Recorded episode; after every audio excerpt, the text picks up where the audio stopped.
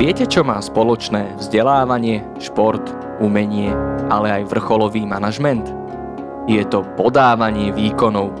Isté, môže sa týkať aj iných oblastí nášho života, ale práve testy, príjimačky, zápasy, závody, vystúpenia alebo dôležité rozhodnutia sú situácie, ktoré od nás vyžadujú v krátkom čase veľa psychickej aj fyzickej energie.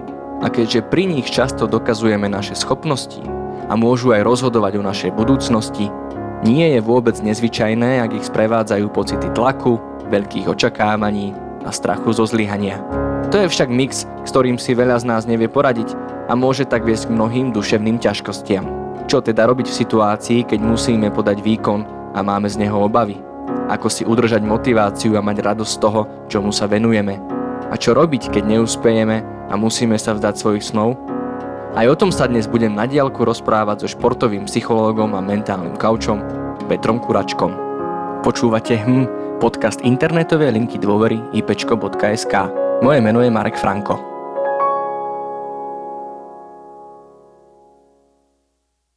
Peter, počujeme sa? Áno, áno, ahoj Marek, počujeme sa. Tak ja som veľmi rád, že si prijal pozvanie do takejto formy nášho rozhovoru. Ty si teda športový psychológ, pracuješ najmä so športovcami, ale to, o čom by som sa rád rozprával, sa vlastne nemusí týkať len športovcov, ale aj iných profesí. Možno také tie najklišiovitejšie sú, že právo, medicína, rôzne, rôzne iné odvetvia, ktoré sú, nazvime to, že jednak prestížne, ale aj náročné na psychiku jednotlivca ale veľmi sa to odráža vlastne aj vo vzdelávacom procese akejkoľvek iného, iného odboru.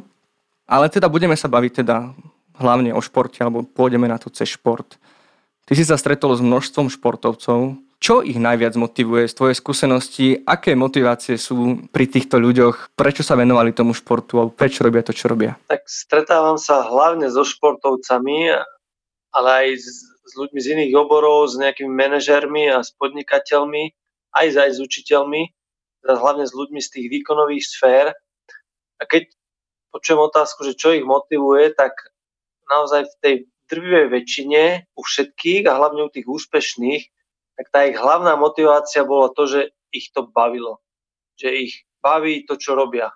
Samozrejme, že sú tam aj rôzne iné motivácie, ale, ale to, čo ich tak dlhodobo keby ženie a vďaka čomu to robia je to, že, že ich baví to, čo, to, čo robia. A ak, ak e, sú úspešní alebo ak chcú byť úspešní, tak to je veľmi, dôležitá, veľmi dôležitý prvok v tej ich motivácii.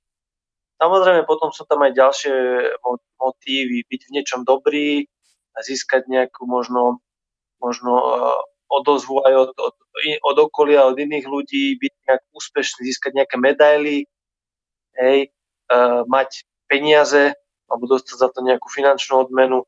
Takže samozrejme tieto motívy sú tam prítomné, ale vyzdvihol by som, že ten najsilnejší a ten, ktorý je najviac potrebný je to, aby to mal radosť toho, čo robím, aby ma to bavilo. To je vlastne asi tá najlepšia možnosť, alebo teda ten, že ako by to malo byť, ale ja teda aj z vlastnej skúsenosti, alebo aj čo sledujem okolo, alebo aj z toho, že čo sa teraz mnohé neziskovky snažia deti aj cez šport naučiť, vlastne áno, tá, tá vnútorná motivácia, tá radosť tej, z tej činnosti samotnej, bez ohľadu na to, či to má nejaký úspech alebo nie, alebo v zmysle ako keby, že či sú za to nejaké odmeny alebo nie, lebo práve ako keby nás najviac motivovali tie odmeny. A keď to prenesieme možno do školstva, tak presne nás e, skôr ako tá radosť toho vzdelávania nás motivuje motivujú tie dobré známky, pochvala, uznanie. A dá sa to vlastne ako keby, možno ten šport, dá sa vykonávať bez tých úspechov, bez tej túžby výťaziť. Vlastne bez toho by nevznikali žiadne rekordy, ne, neboli by žiadne súťaže, pokiaľ by to každý robil len pre radosť. Áno, ak, ak niečo chce robiť človek dlhodobo a chce byť v tom dobrý, tak e, nestačí len to, že ma to baví, ale že chcem byť v tom dobrý. Jedna čo sa týka ľudskej motivácie, to, čo nás motivuje, jedna teória hovorí, že, že človek má tri základné psychické potreby. To je potreba kompetencie, spolupatričnosti a autonómie. Čiže to sú aj tie potreby, ktoré si človek napríklad v športe uspokojuje. Tá prvá, to je potreba kompetencie, to znamená, že chcem robiť niečo, v čom som dobrý. v čom som úspešný alebo v čom budem úspešný. Jedna z troch základných psychických potreb človeka. Čiže, čiže áno, ak chce niečo človek robiť dlhodobo a chce byť v tom úspešný, tak je tam aj dôležitý ten komponent. Chcem to robiť dobre, chcem sa v tom zlepšovať, niekto to má tak, že chcem byť v tom najlepší. Samozrejme, bavíme sa že o tej emočnej väzbe, o tej radosti, ale naozaj, keď, keď chceme byť niečom úspešní, tak, tak e, je dôležité aj to, že, že naozaj chceme, chceme byť v tom dobrí a robíme preto tie kroky, ktoré, ktoré, ktoré nás e, tej, e, v tom posúvajú. To, to, bola tá jedna potreba. Druhá je potreba spolupatričnosti alebo sociálneho kontaktu. Čiže každý človek má potrebu byť v nejakej skupine, byť súčasťou niečoho na športe, hej, keď uh, ideme si zahrať futbal, tak, tak máme radosť toho, že sme tam s, s priateľmi alebo, alebo s priateľkami, že sme v nejakom kolektíve, kde, kde je stranda. Nám to je jedno, možno aj pracovný kolektív, alebo keď ideme na pivo, alebo ideme si sadnúť niekde, tak proste chceme byť súčasťou nejakej skupiny, rodiny alebo nejakého širšieho kolektívu. Čiže to je druhá potreba. A tá tretia základná psychická potreba je potreba autonómie, alebo inak by som to povedal, že že máme, máme potrebu byť samostatní alebo robiť veci sami, zvládať nejaké veci sami. Že potreba takej samostatnosti niečom. Že kompetencia byť niečom dobrý, byť v nejakej sociálnej skupine a byť autonómny alebo teda zvládať veci sám. Ja ešte k tomu tak pre seba pridávam, e, keď o tom hovorím, tú štvrtú potrebu, že potreba baviť sa, hej, hrať sa, zabávať sa to nie len u detí, ale aj u dospelých, že máme potrebu proste zabaviť sa, za, zahrať sa, sme, sme hraví. Takže, takže ja tam pridávam ešte túto, túto potrebu ako, ako štvrtú. Nám sa ozývajú na linku dôvery Pečko.sk vlastne mladí ľudia, ktorí v rôznych oblastiach, veľakrát to je práve vysokoškolské štúdium, ale môže to byť vlastne čokoľvek iné, ktorí cítia tlak okolia. Pretože robia niečo, čo možno presne začínalo týmto spôsobom, že mám o to záujem, baví ma to, mám nejaký predpoklad, bola tam tá autonómia, vlastne, že to robili sami pre seba.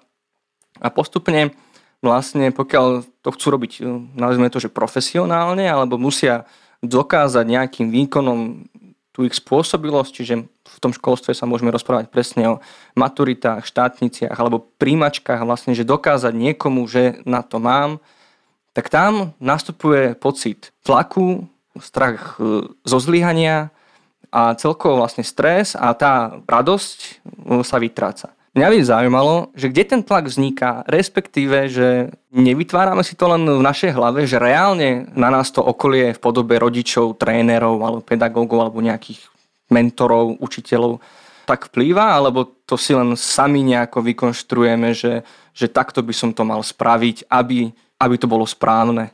No, ono to má dve, dve strany. Prvé sú tie ozajstné reálne očakávania toho okolia a, a hlavne to, ako, akým spôsobom tie očakávania to okolie komunikuje, čiže buď naši rodičia, alebo tréneri, alebo učiteľ v škole, alebo možno kamaráti. A druhá vec je, ako, si, ako ich my vnímame, ak, aký význam im prisudzujeme. Ja by som to možno tak oddelil, že že iné je to u mladých ľudí, povedzme do veku 14 rokov, že tam, ak, ak napríklad tí mladí, treba v škole alebo, alebo v športe cítia nejaké očakávanie, nejaký veľký tlak, nejaký stres, nejaký 11-12 ročné deti, tak tam naozaj sú za to zodpovední tí, tí jeho dôležité osoby, jeho dôležité osoby, to znamená rodičia, učitelia, tréneri. A tam, tam je e, potom dobre sa zamyslieť, že aký tlak vytvárame na to svoje dieťa, ako s ním komunikujeme, akú spätnú väzbu mu dávame a podobne. Od toho veku 15 do 18 tam sa to mení, samozrejme to je také, také náročnejšie obdobie. A u tých dospelých tam samozrejme sú tie očakávania okolia, ale tam už je dôležitejšie, alebo teda je väčšia zodpovednosť na tom človeku, ako si tie očakávania, aký význam im dá, ako ich vníma, ako si to pretransformuje do tých svojich, uh, dajme tomu, cieľov alebo alebo do, do toho svojho nastavenia, by sa dalo povedať. Možno k tým menším deťom sa, alebo teda k tej úlohe tých e, rodičov sa vrátime na záver, že ak, aký by mal byť ich prístup. Poďme možno k tým mladým dospelým, kde už tá ich e, zodpovednosť alebo tá možnosť ako pracovať s týmto je väčšia. v podstate to, o čom sa rozprávame, niekedy prichádza kľudne až v 25 e, rokoch, čiže naozaj, že už dospelý človek, ktorý napríklad končí vysokú školu a v poslednom ročníku si môže kľudne uvedomiť, že on toto vlastne robiť nechce. Ale celých tých 5 rokov to, uh, vlastne to študoval, spravil tam príjmačky, snažil sa a nejakým spôsobom sa dostal do tohto bodu, kedy vlastne to jeho presvedčenie, alebo aj sila, energia, alebo aj tie schopnosti už jednoducho nestačia na to, aby, aby uspel, aby podal ten záverečný výkon v podobe štátnic, respektíve aby si vôbec vedel predstaviť, že či toto dokáže robiť aj po zvyšok e, profesionálnej kariéry. A vlastne čo robiť v takejto situácii, keď e, sa ako keby ocitneme v tomto rozpoložení, že to, čo sme to, čo bolo našim nejakým cieľom alebo každodenným zmyslom života, až ak sa to dá tak nazvať, sa zrazu ukáže ako, buď ako slepá ulička, alebo ako nejaká alebo chyba, alebo je tam nejaká kríza seba dôvery. Čo robiť v takejto situácii? Ja tam vidím také, také dve úrovne, že už človek v tom veku, nejakom 24-25 rokov, je zodpovedný za ten svoj život, za tie svoje rozhodnutia, má svoju slobodu. Tam je dôležité, aby sa ten človek rozhodol sa, slobodne pre seba, čo, čo on vníma ako zmysel svojho života, ako svoju budúcnosť. Viem si predstaviť, že to by bolo asi ťažké rozhodovanie, keď absolvujem nejakých 4-5 rokov medicíny a teraz som na tých váškach, že je toto práve pre mňa. Ale naozaj je dôležité v takých chvíľach za prvé pozrieť sa trošku do budúcnosti. Čo chcem robiť za 5 alebo za 10 rokov? Čo ma bude baviť? Čo bude zmyslom môjho života? Hej, čiže pozrieť sa na to, na seba a na svoju budúcnosť tak dlhodobejšie a potom je dobré, ak mám nejaké pochybnosti alebo, alebo nejaké, nejaké obavy, dať ich von, porozprávať sa s niekým, komu dôverujem. Že, že, že niekedy sa stáva, že, že keď mám taký bod, že neviem sa rozhodnúť, je to taká veľká neistota, tak, tak sebe to riešim, ma to zožiera. Dajte to von. máte nejakého kamaráta alebo kamarátku, porozprávajte sa s ňou o tom otvorene. Počúvaj, ja študujem 5 rokov a ja proste neviem, či to chcem robiť dajte to zo seba von a porozprávajte sa s niekým, komu veríte. Ak nemáte takého kamaráta, alebo ak, ak niekto nemá, tak je dobré porozprávať sa s odborníkom. Nájsť si kouča, psychologa, lebo každý máme v živote také fázy, ktoré sú proste náročné, nevieme sa rozhodnúť, sme na váškach, máme nejaké ťažké, ťažké, ťažké obdobie rozhodnutia. A je dobré vtedy dať to von, nenechávať to v sebe, nájsť si niekoho vo svojom okolí, kto nám s tým pomôže ak tam taký nikto nie je, tak nájsť si naozaj nejakého odborníka, pretože, pretože ak si to necháme v sebe, riešime to len vnútri, tak, tak to môže potom tieto veci sa hromadiť, nemusia, nemusia byť spracované a vlastne to neprispieva k našemu nejakému, ne, nejakému kvalitnému životu. Uh-huh. A veľká časť tých obáv, možno, že ani není problém, že prerušiť tú školu alebo, alebo nejakým spôsobom nájsť to riešenie, ale vlastne ten pocit toho zlyhania, že, že ako to vysvetlím vlastne tým rodičom, tým, ktorí ma podporovali. A toto je vlastne niečo veľmi podobné aj v športe, si myslím, možno, že v nižšom veku, ale naozaj veľa rodičov vedie svoje deti k športu a obetuje im vlastne veľa, veľa finančných prostriedkov, veľa času. Teda poznáme veľa pozitívnych príkladov, kedy naozaj vďaka tejto obetavosti rodičov sa z tých detí stanú úspešní športovci. Ale zase, o čom sa možno až tak nehovorí, sú tie príbehy tých detí, ktoré napriek tomu, že tam bol ten obro, tá, tá obrovská podpora v rôznych podobách, tak e, jednoducho nedokážu fungovať na takej vysokej úrovni, aby, aby sa stali profesionálmi. A teda isto tam nastupujú výčitky voči tomu, že, že sklamem vlastne tú obetu tých rodičov. Ako spracovať takýto uh, pocit a či je vlastne na mieste, či na, naozaj to sklamanie, zlyhanie u tých rodičov príde, alebo je to len opäť na, na naša predstava toho, čo sa bude diať? Tak do určitej miery si myslím, že to je prirodzené v takýchto veciach, napríklad keď končím treba školu a rodičia samozrejme ma do, doteraz podporovali, platili mi školu alebo, alebo proste podporovali ma v rôznych podobách a ja teraz hej, spravím tie skúšky, nespravím, zlyhám, úspejem, tak, tak je to prirodzené, že mladý človek cíti do určitej miery zodpovednosť aj voči tým rodičom. Je to tak aj, aj v športe, je to tak prirodzené, že mladí športovci tenisti, tenisti dnes otec alebo mami musia platiť tréning, musia cestovať na turnaje s nimi, voziť ich na tréningy. Čiže je asi prirodzené, že ten mladý človek cíti určitú zodpovednosť, nielen voči sebe, ale aj voči tým rodičom. Zase otázne je, že ako tí rodičia im to dávajú vedieť, alebo, alebo či im vyčítajú, že je, pozri, ja ti platím, dávam peniaze a, a ty nevyhrávaš turnaje, takže to je otázka. Ale aby som sa vrátil k tomu, že je to prirodzené, že cítime určitú zodpovednosť a nejaké očakávanie. Čo, ako s tým ja pracujem, v podobných prípadoch je, robíme taký management očakávaní že je dobré aj vysloviť si náhlas, OK, čo do mňa si očakáva mama, čo do mňa očakáva otec, alebo čo do mňa očakávajú moji najbližší, hej, dať to zase na povrch, a čo od seba očakávam ja, a potom zamerať tú svoju mysel e, miesto týchto očakávaní viac na to, čo ja potrebujem robiť, aby som napríklad bol úspešný, alebo aby som ja tie svoje očakávania splnil. Že to je také, to je už taký tréning mysle, že pre tou skúškou, hej, mám najmä tomu štátnice a ja riešim v hlave, že Ježiš, a čo keď neúst, čo im povie mama, čo, čo rodičia, keď sa mi nepodarí, keď ma vyhodia. To je už potom taký tréning mysle, že čím sa tá moja mysl zaoberá. Či sa zaoberá tým, že čo sa stane, ak, ak neúspejem, čo si budem myslieť, čo im bude, budú hovoriť rodičia, alebo sa moja mysl zaoberá tým, OK, čo ešte potrebujem spraviť, aby som sa pripravil.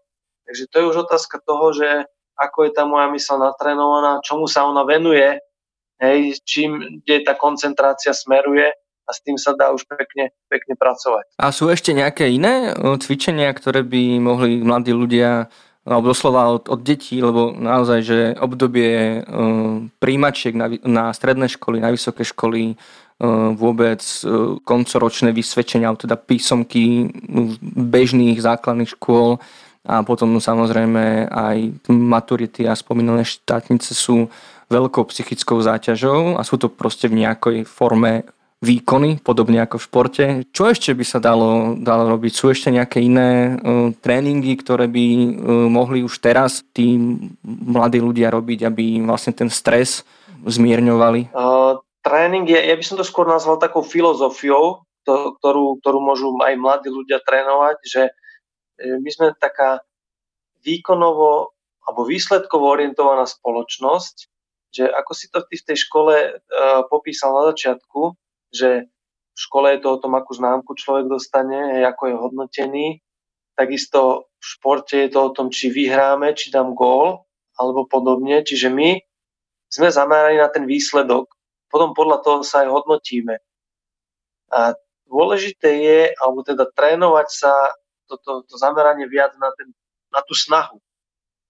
Hej, že ak ja idem na štátnice alebo na, nejaký, na nejakú skúšku, zamerať sa skôr na to, OK, však budem sa snažiť pripraviť čo najlepšie, ako viem, to je to, čo môžem preto spraviť. A ten, ten výsledok samotný už má veľa faktorov na tej skúške, aké otázky dá, hej, z akého učiva, alebo ako možno, či budem nejak, nejak unavený v ten deň, ako to bude hodnotiť ten, ten profesor alebo učiteľ. Takže ten výsledok má veľa faktorov, že je dôležité zamerať sa viac na to, čo všetko ja preto robím, aby som ten výsledok dosiahol. Potom aj ten strach zo zlyhania je, je menší, keď, keď sme my ľudia zameraní skôr na to, koľko úsilia do toho dám, ako na to, ako to vlastne dopadne. Preto sa hovorí, u malých detí by sa nemalo, nemalo riešiť výsledok, pretože keď riešime výsledok, tak tie deti budú zamerané na výsledok a budú mať väčší strach z toho, že to nedopadne dobre a budú mať strach zo zlyhania. Preto je u detí dôležité zamerať sa viac na tú snahu, oceniť tú bojovnosť alebo to, že niečo vyskúšali. Bohužiaľ, naša spoločnosť v tých výkonových sférach v škole, v športe je zameraná na riešenie toho výsledku a preto, preto máme my veľakrát viac strach zo zlyhania a z toho zlého výsledku ako keby sme si cenili to, čo všetko sme preto spravili a aby sme sa dobre pripravili na tú skúšku alebo na ten zápas. Na druhej strane ale mám dojem niekedy, že, že tí mladí ľudia, alebo veľa ľudí vlastne, že, lebo syndrom vyhorenia akoby je čoraz e, častejšia diagnóza alebo stav ľudí, že naozaj tej snahe dajú vlastne všetko. Investujú veľmi veľa vlastnej energie, možno aj pod tou motiváciou toho strachu, samozrejme, ale ako, možno aj ako z úprimného záujmu, aby to bolo čo najlepšie. A vlastne, že to ide až cez, e, cez tú hranicu ich vlastných možností a síl. A pokiaľ v takej chvíli teda ten výsledok nepríde, môže dojť ako keby k výraznému vyčerpaniu alebo teda k výraznému sklamaniu a potom rovnako kríze e, v tie vlastné schopnosti. Keď dáme maximum a stále to nestačí, tak potom čo viacej môžeme dať? Hej? Že dá sa toto nejako ošetriť, aby sme sa takto ako keby neprepálili? Áno. Je to, je to veľa o takej rovnováhe, ja to riešim aj s niektorými klientmi a aj sám so sebou, takú rovnováhu, tomu kariéra, rodina a ja. Hej? By som to povedal v tých troch bodoch. A že vyskytuje sa ten problém o ktorom si hovoril s často ľudí, ktorí majú také perfekcionistické tendencie, že chcú byť dobrí, chcú robiť niečo naozaj dobré, chcú, chcú sa zlepšovať, robia preto maximum, veľa pracujú, veľa trénujú. Potom príde obdobie, že sa niečo nedarí a oni si povedia tým, že sú takí, takí pracovití a bojovníci, nejde to tak, budem pracovať ešte dlhšie, budem v tej firme ešte o hodinu viac, lebo potom to pôjde, alebo budem na tréningu ešte viac, budem trénovať tvrdšie a ono to ide ešte horšie a oni chcú ešte viac pracovať. Čím idú do toho viac, tak menej sa im darí a viac síl strácajú, takže potom to príde do nejakého bodu, že na, naozaj to príde k nejakému vyhoreniu. Že zase, zase tam je tá dôležitá rovnováha toho výkonu alebo tej, tej pracovnej oblasti alebo športovej a tej mojej psychiky, prípadne aj tých mojich vzťahov. A je dôležité vtedy mať okolo seba človeka, ktorý ma zastaví alebo ukáže mi nejaké zrkadlo, že počkaj, ale hej, už si niekde na hranici, hej, alebo mm, aby si to neprepálil, že naozaj e, niekedy tí ľudia si v tých chvíľach neuvedomujú, že menej je viac, oni chcú viac, viac a tým sa dostávajú ešte za hranicu tej rovnováhy, že preto je dôležité aj zbať na, na tie sociálne vzťahy, nejaké priateľstva alebo ľudí mať okolo seba, ktorým verím a ktorým vedia nastaviť zrkadlo hej, v tej oblasti. Takže tam na tú rovnováhu, a tá rovnováha je veľmi krehká. My si tú rovnováhu niekedy vychylujeme o, o centimeter dnes, zajtra, vnímame to ako v pohode, zajtra o druhý, potom o tretí, za, za, za mesiac už je to 20 cm, ani sa nenazdáme a sme pol metra za, za tou hranicou. To je ako, ako, ako tá žaba, keď ju dáte do vriacej vody, tak ona sa snaží odtiaľ dostať a vyhrabať toho hrnca ale keď ju dáte do studenej vody a budete tú vodu pomaly zohrievať, tak ona si aj nevšimne, ako sa uvarí. Takže tak, tak fungujeme aj my, že často v tých osobných veciach alebo aj v tých vzťahoch sa posúvame o centimetr, centimetr niekde mimo, ani si neuvedomíme, tak uh, sme na pokraji nejakého vyhorenia.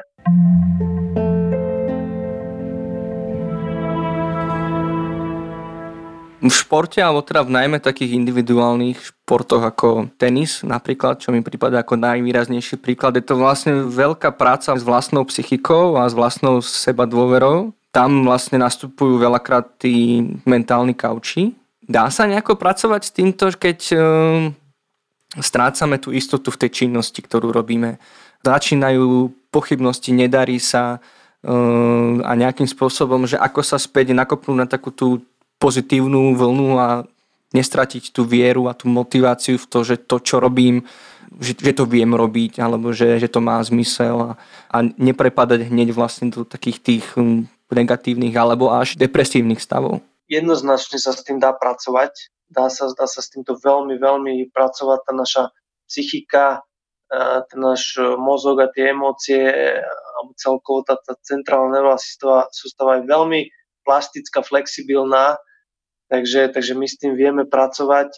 Určite odporúčam každému, ak, ak má nejakú ťažšiu fázu alebo cíti, že niečo nie je v tomto ohľade v poriadku, odporúčam, vyhľadajte športového psychologa, mentálneho kouča, psychologa, človeka, ktorý je odborník a ktorý vie s tým pracovať.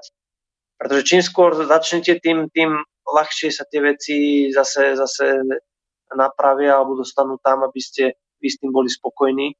Takže ono, ja hovorím, že trénovať mysel je ako trénovať svaly. Takisto proste je dôležité robiť to, chodiť do tej posilňovne alebo, alebo robiť tie cvičenia a je dôležité aj, aj robiť to s človekom, ktorý tomu rozumie.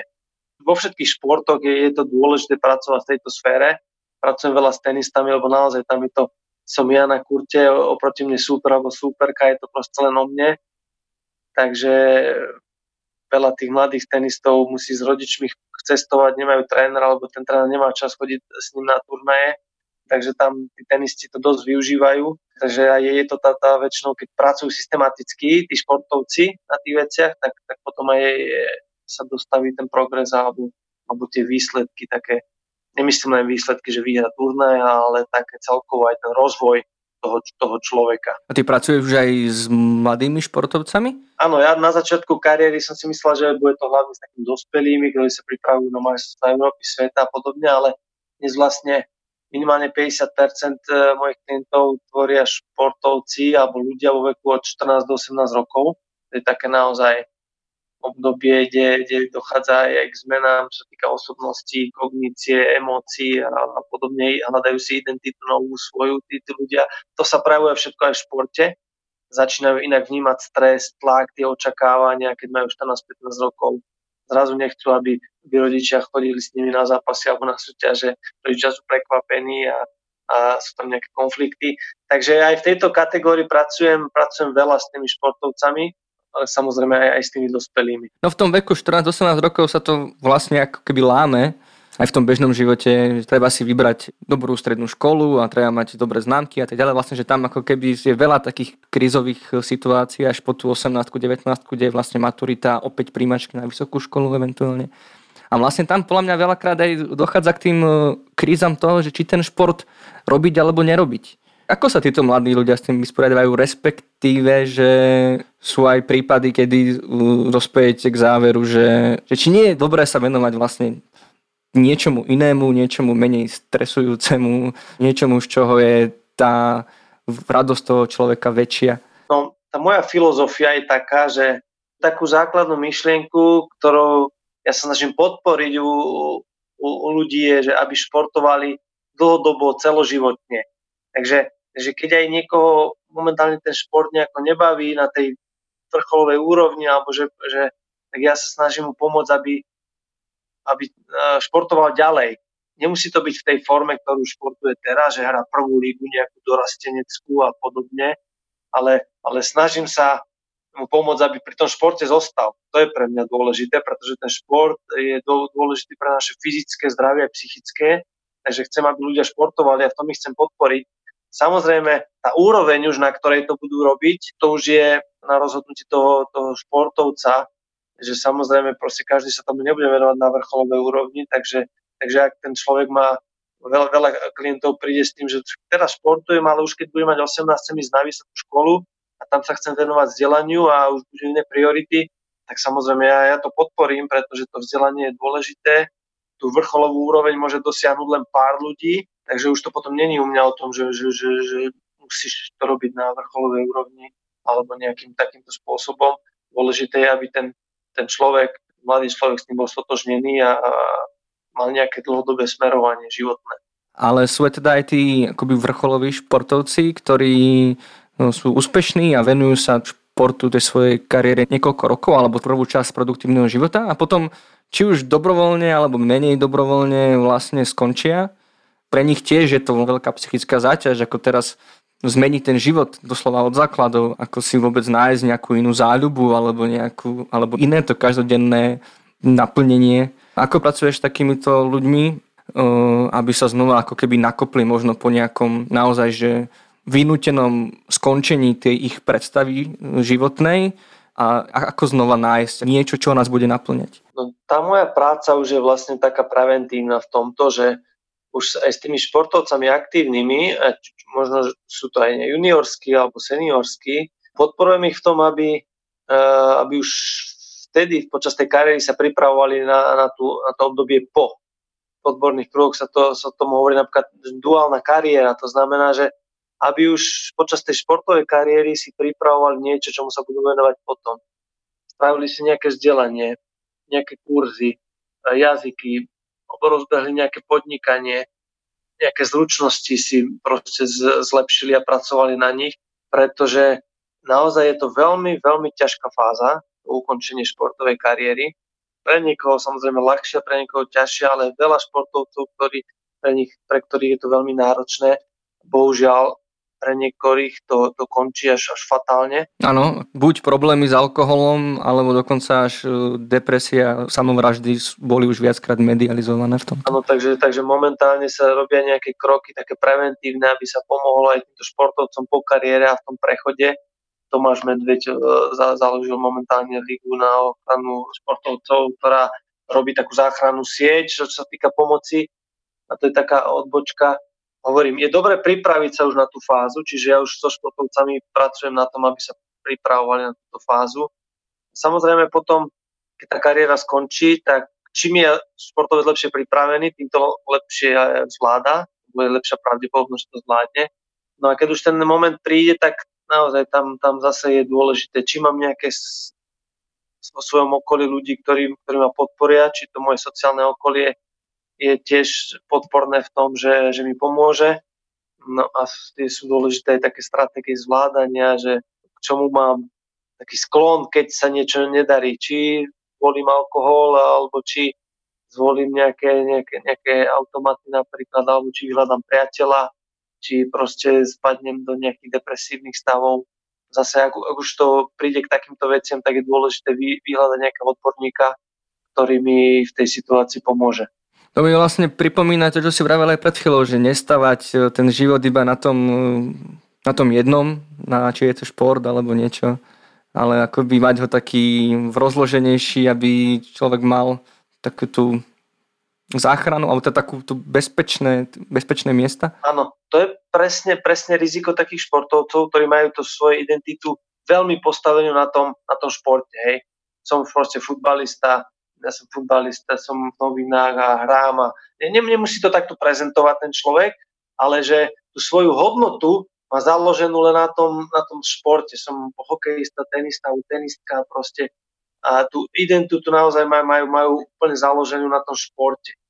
A teraz zrazu ten šport padne, tá veľká časť tej identity sa zrúti a oni zostanú ako keby v prázdnote hej, nemajú náplň dňa, nemajú financie, nemajú nejaké ciele, nemajú zrazu predtým ich poznávali, všetci sa ich pýtali, boli v médiách a zrazu nie sú v médiách, ľudia na nich zabudnú, nikto sa ich ne, ne, nepýta, nemajú kontakty sociálne, alebo už nie sú v tom týme. Takže to je veľmi dôležité, aby tú identitu sme mali na takých viacerých pilieroch založenú, že nie len na tom, že som futbalista, ale aj na tom, že mám nejaké vzdelanie, alebo možno mám nejaké sociálne väzby, alebo som neviem, v nejakej komunite, vybudujem si nejakú zručnosť. Takže je dôležité tú identitu si ako keby tak rozširovať alebo, alebo, alebo diverzifikovať.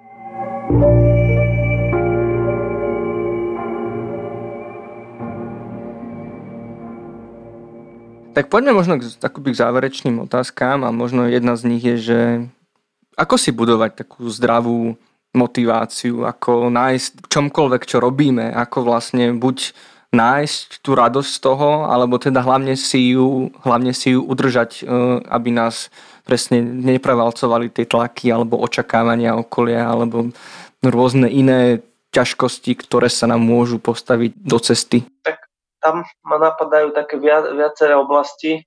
V tej motivácii sú napríklad dôležité ciele, čiže aké mám ja ciele v tej oblasti, a je dôležité okrem takých nejakých dlhodobých cieľov alebo snov alebo plánov mať aj také krátkodobé a, a strednodobé ciele. Že ak ja mám cieľ, že chcem hrať v zahraničí alebo niekto chce byť prezident nejakej firmy, tak to je síce motivačný cieľ, lebo idem za ním a chcem byť niekde tam, ale zrazu sa niečo prestane dariť a ja úplne stratím z, obzoru ten cieľ, pretože už sa mi to nedarí a kde ja môžem byť prezidentom firmy alebo nejaký hrať v reprezentácii. Takže je dobré uh, pracovať aj s takými strednodobými a krátkodobými cieľmi, hej, čo je môj cieľ na pol roka, na tento mesiac, na tento týždeň, čo, čo si tam za cieľ dnes. To je vec napríklad, ktorá mi pomáha. Ja som teraz v 14-dňovej karanténe a to je vec, ktorá pomáha mne dať si cieľe na tie dva týždne, na každý deň. To ma trošku tak drží v takom takej správnej motivácii. Takže, takže ciele, pracovať s tými cieľmi a hľadať potom aj tie drobnosti, čo ma baví, hej, tie maličkosti, čo sa mi páči, čo, vedieť sa odmeniť, vedieť sa pochváliť za niečo, čo sa mi podarí, pretože prirodzene my skôr vidíme to, čo sa nedarí, ako to, čo sa vydarilo. Takže trénovať zase tú mysel, aby videla tie drobnosti, ktoré sa mi podarili, oceniť, si, oceniť ich, pochváliť sa, hej, odmeniť sa nejakou večerou so svojimi blízkymi za to, čo sme všetko spravili alebo čo, čo sme do toho dali. Takže, takže pracovať s tými cieľmi. A druhá vec je, ako človek zvláda neúspechy, pretože na tej ceste a pri tej motivácii je veľmi dôležité, ako, ako zareaguje, keď sa niečo nedarí. Dá sa nejako obrániť, alebo dá sa nejako, dajú sa tie neúspechy nejako lepšie zvládať? To, čo je aj tam dôležité v tomto, že ako, ako ich zvládali treba naši rodičia, ako oni nás tomu učili, ako, ako s nami komunikovali, keď sa nám niečo nedarilo. Takže aj to je dôležité si niekedy uvedomiť, že čo tí naši rodičia nám v tomto dali, čo bolo to efektívne pre nás, čo nie. Ale samozrejme, ako dospelí, už sme zodpovední sami za seba, takže nechcem ti povedať, že hádzať niečom vinu na rodičov. Ale veľa, veľa ľudí v tejto, v tejto dobe, keď vidíme tie niekedy príbehy tých úspešných, ja neviem, hudobníkov, športovcov, ľudí, umelcov, tak, tak na povrchu v tej televízii, v tých novinách vidíme len tie úspechy, to, čo sa darilo, ale už menej vidíme, že za tým úspechom je x neúspechov, mini neúspechov, ktoré ten človek mal, ktoré sa mu nepodarilo. Takže niekedy má, máme takú, alebo niekto má takú predstavu, že proste keď sa niečom úspie, tak to je len úspech, úspech, úspech a ak sa dostaví nejaký neúspech, tak to je proste to padá, to ja na to nemám a nemôžem. Vlastne úspech je v tom skôr efektívne využiť ten neúspech, preko, prekonať ho, naučiť sa z neho niečo a v tom sú v tom je rozdiel medzi tými úspešnými a tými priemernými alebo neúspešnými, že u každého sa dostavil ten neúspech, rozdiel je len, ako na tí ľudia zareagujú. Tí úspešní týchto proste nezlomí, tí si to len zanalýzujú, nechajú to za sebou, naučia sa z toho niečo a idú ďalej. Hej. Ešte to tý, tú motiváciu ich nabudí. Takže veľmi dôležité vo výkonových oblastiach je, ako zareagujeme na úspech, ako vieme uh, ho využiť pre seba a pre svoj ďalší rast. Pretože tie neúspechy, keď chceme v niečom byť dobrý, tak ich potrebujeme. A už si teda opäť spomenul tých rodičov. Čo môžu robiť oni? Ako by možno mali pristupovať e, k deťom, k ich záľubám, či už je to teda e, šport, umenie alebo čokoľvek iné, tak aby presne sa to dieťa, ten mladý človek nezamotal do tej, nazvime to, že vlastnej hlavy, že, že vlastne nevedel ani prečo to robí, alebo že to teda robí len preto, lebo, lebo má taký dojem, že rodičia to chcú a vlastne, že im tým robí radosť a že možno skôr tí rodičia si všímajú tie neúspechy ako tie úspechy. Čo môžu robiť rodičia, ale aj iní dospelí tréneri a, a tak ďalej. Pracujem veľa aj s rodičmi, aj s trénermi a sám som rodič, takže sám aj veľa o tom premyšľam. Čo môžu robiť? Tak v prvom rade je dôležité, aby sme pomohli tým našim deťom nájsť si to, čo ich baví. Aby to nebolo o tom, že čo baví mňa, alebo čo si ja myslím, že bolo dobré, ale aby sme pomohli napríklad deťom vyskúšať viaceré športov, dať mu priestor a, nechať jeho nech si vyberie alebo vnímať tie, tie signály, ktoré nám hovoria, že áno, toto ho baví, toho naplňa a v tom ho podporiť v tých činnostiach, čiže aby to nebolo v našom egu alebo našich záujmoch, ale o tom, že čo, k čomu idú emócie toho dieťaťa. Je veľmi dôležité, ako, ako spätnú väzbu dávajú rodičia, ne, že na čo sa zameriavajú, či chvália a kritizujú skôr ten výsledok a koľko dal gólov a ako skončil 8-ročný 8-ročná tenistka, že super, že vyhrala a e, neviem 6-0, 6-2. Alebo si skôr všímajú tú emóciu a tú bojovnosť a tú snahu. Čiže to je vec napríklad pochvál, hej, že čo, čo chválime, či pochválime o, to bolo super, ty si super hrala, ty si talent a ty si najlepšia, alebo poviem, páčilo sa mi, ako si bojovala v tom zápase a presne od týchto malých detajlov, od tých malých spätných väzieb sa potom vytvára vlastne to, čo, čo sa stane presvedčením toho športovca, čo je dôležité. Hej, alebo ako zvládame tie emócie, keď e, prehrá nejaký športovec mladý zápas, otec je nahnevaný, odíde zo zápasu napríklad už počas zápasu, pretože sa nedarí tomu synovi. A mama je naštvaná, že proste sa mu nedarilo.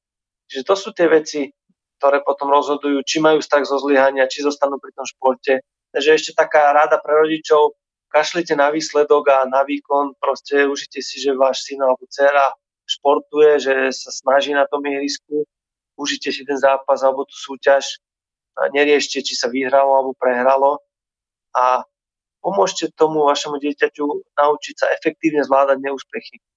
To znamená, všimajte si aj svoje emócie, ako reagujete, keď sa nedarí, aby ste tam boli preto svoje dieťa, nie pre svoje ego. Hovoril si o tom, že aby to dieťa našlo to, čo ho baví a zaujíma. A tam mi hneď napadlo, že sú aj také deti, ktoré akože, že ich všetko baví len krátko a pokiaľ by tí v rodičia ho nejako neudržali alebo doslova až nedonútili vlastne k tomu, aby vytrval, tak možno aj veľa známych mm, športovcov, umelcov a podobne by vlastne nevydržali pri tom, v čom sa nakoniec, e, a nie že preslavili, to je také zlé slovo, ale v čom nakoniec uspeli a stalo sa to ich profesiou. Má zmysel držať deti v tom športe alebo v nejakom inom, v tom zaujímavom, e, v tej zaujímavej oblasti, alebo je lepšie to nechať na tú voľnosť, že tak budeme ťa nasledovať v tom, čo ťa práve teraz zaujíma Áno, toto presne riešim niekedy s rodičmi a sa ma pýtajú, že môj syn hovorí, že sa mu nedaria, že už sa mu nechce a že, že už ho nebaví tento šport, že nechce to už robiť. že čo máme robiť, tak máme povedať OK, tak skončí, alebo a nie som zastancom toho, že úplne nechať voľno, že však keď ťa to nebaví, môžeš odísť a budeš robiť niečo iné. Ale hlavne je dôležité aj vedieť teda, aké je pozadie, že ak niečo robí niekto 2-3 roky a bavilo ho to a teraz len príde nejaké ťažšie obdobie a chce skončiť, tak je dobré skúsiť ho tam podržať chvíľku. Hej, že, že, že aby vydržal tie, tie ťažké obdobia. A napríklad to robíme s rodičmi tak, že, že, že povedia, OK, že dobre, chceš skončiť, ale je, dajme tomu teraz je marec, ale jarnú časť dokončí s týmom, to leta dokončíš, pretože máš nejakú zodpovednosť voči týmu, voči spoluhráčom, voči trénerovi, a čiže nebolo by zodpovedné povedať teraz skončím, pretože ste nejaký tím, takže do leta si tu pol sezónu dokončíš a potom sa môžeš rozhodnúť, ak nebudeš chcieť, skončíš, skončíš s futbalom alebo s nejakým športom a prejdeš na iný šport alebo budeš robiť niečo iné. Čiže dať mu tú možnosť, že po nejakom čase v tom lete sa môže rozhodnúť, ale povedať mu, ale nie teraz, lebo máš nejakú zodpovednosť a často príde k tomu, že to ťažšie obdobie pominie a oni pri tom športe zostanú. Takže toto sa mne páči a takýmto spôsobom uh, si myslím, že to je celkovo OK aj pre to dieťa, aj, aj celkovo preto, aby, aby sme podporili jeho nejakú zodpovednosť a vytrvalosť niečo. Ďakujem veľmi pekne za tento príjemný rozhovor. Ja ti ďakujem takisto aj vám eh, za, za pozvanie. Eh, ušiel som si to a budem sa tešiť aj na, na tento, ale aj na ďalšie vaše podcasty. Ďakujeme a prajeme teda príjemný čas v karanténe a hlavne veľa zdravia, nech, nech nás to obíde. Ďakujem takisto vám a aj poslucháčom veľa zdravia v tomto náročnom období. Takže ahoj. No a ak sa vy, milé poslucháčky a milí poslucháči, cítite pod tlakom, máte strach z neúspechu alebo obavy z koronavírusu, neváhajte sa obrátiť na vyškolených psychológov a psychologičky z liniek dôvery ipečko.sk a dobrá linka ktorí vás ochotne vypočujú a poradia vám. Podcast HM pre vás pripravujú Marek Franko za tvorivú a technickú časť, Lenka Nemcová a Marek Madro za produkčno-odbornú a nájdete ho vo vašej obľúbenej podcastovej aplikácii ako Spotify, Apple Podcast alebo Google Podcast. Lajkovať a zdieľať nás môžete aj na Facebooku a Instagrame, podporiť cez program Patreon a ešte stále aj dvoma percentami z vašich daní a kontaktovať aj mailom na adrese podcast.ipečko.sk Zároveň sa však s vami na istú dobu lúčime, keďže v súčasnosti potrebujeme naše kapacity plne venovať prevádzke našich psychologických poradní. Veríme však, že táto situácia nepotrvá dlho a už čoskoro vám prinesieme nové diely podcastu Hm aj madrovania. Dovtedy však určite nezostávajte so svojimi ťažkosťami sami, starajte sa o seba, o svoje zdravie a svojich blízkych a držte sa. Dáme to.